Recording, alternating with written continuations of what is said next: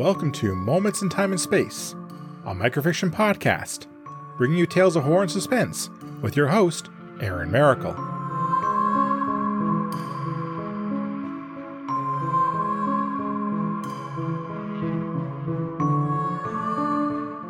Hello, everyone. Some of the best times in our lives are shared in silence. Sometimes it is for our own safety.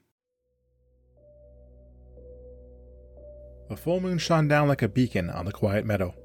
The autumn air was cool, and there was a bit of dampness in the air. Kneeling on the edge of the meadow among some brush, Gail moved a little closer to her mother. With a smile, Gail's mother wrapped her arm around her daughter. Now remember, we sit here quietly until I say you can move. You understand? Gail's mother asked. Gail nodded and looked out over the meadow. They should be here soon, so get ready. Almost on cue, a mist began to creep across the meadow. It swirled and spun just a few inches off the ground, as if it was being disturbed by an unseen force. Gail watched as shapes began to form among the mist.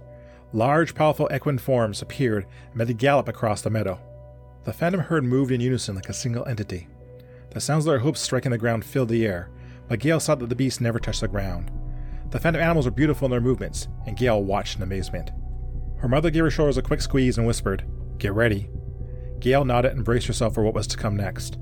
The mist began to fade, and something else began to form on the far side of the meadow. It was large and black, almost appearing to be made from the darkest of shadows. Gail could barely make out its form, but the pair of burning scarlet eyes made it clear this creature was not friendly. It let out an unearthly bellow and began to charge towards the phantom herd. The herd neighed in response and began to flee the meadow. The equine forms faded into the mist as they galloped beyond the borders of the meadow, and the great beast snarled in frustration.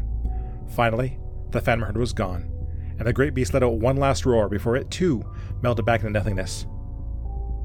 So, did you enjoy that? Gail's mother asked. I did. They are more amazing than I imagined. Can we see them again? Gail's mother chuckled and slowly stood up. Next year, little one. The fan herd will be back, and so will the great beast that chases them.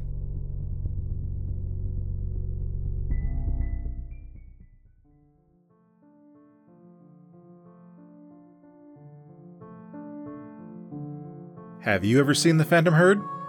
Thank you for listening. If you like what you heard, please subscribe to the podcast and leave a review. You can also follow me on Twitter and Moments in TAS. Feel free to recommend this podcast to others and help it grow. The opening and closing theme is Creepy Night by Daniel Carlton. Until next time, be safe, be smart, and be well. See you soon.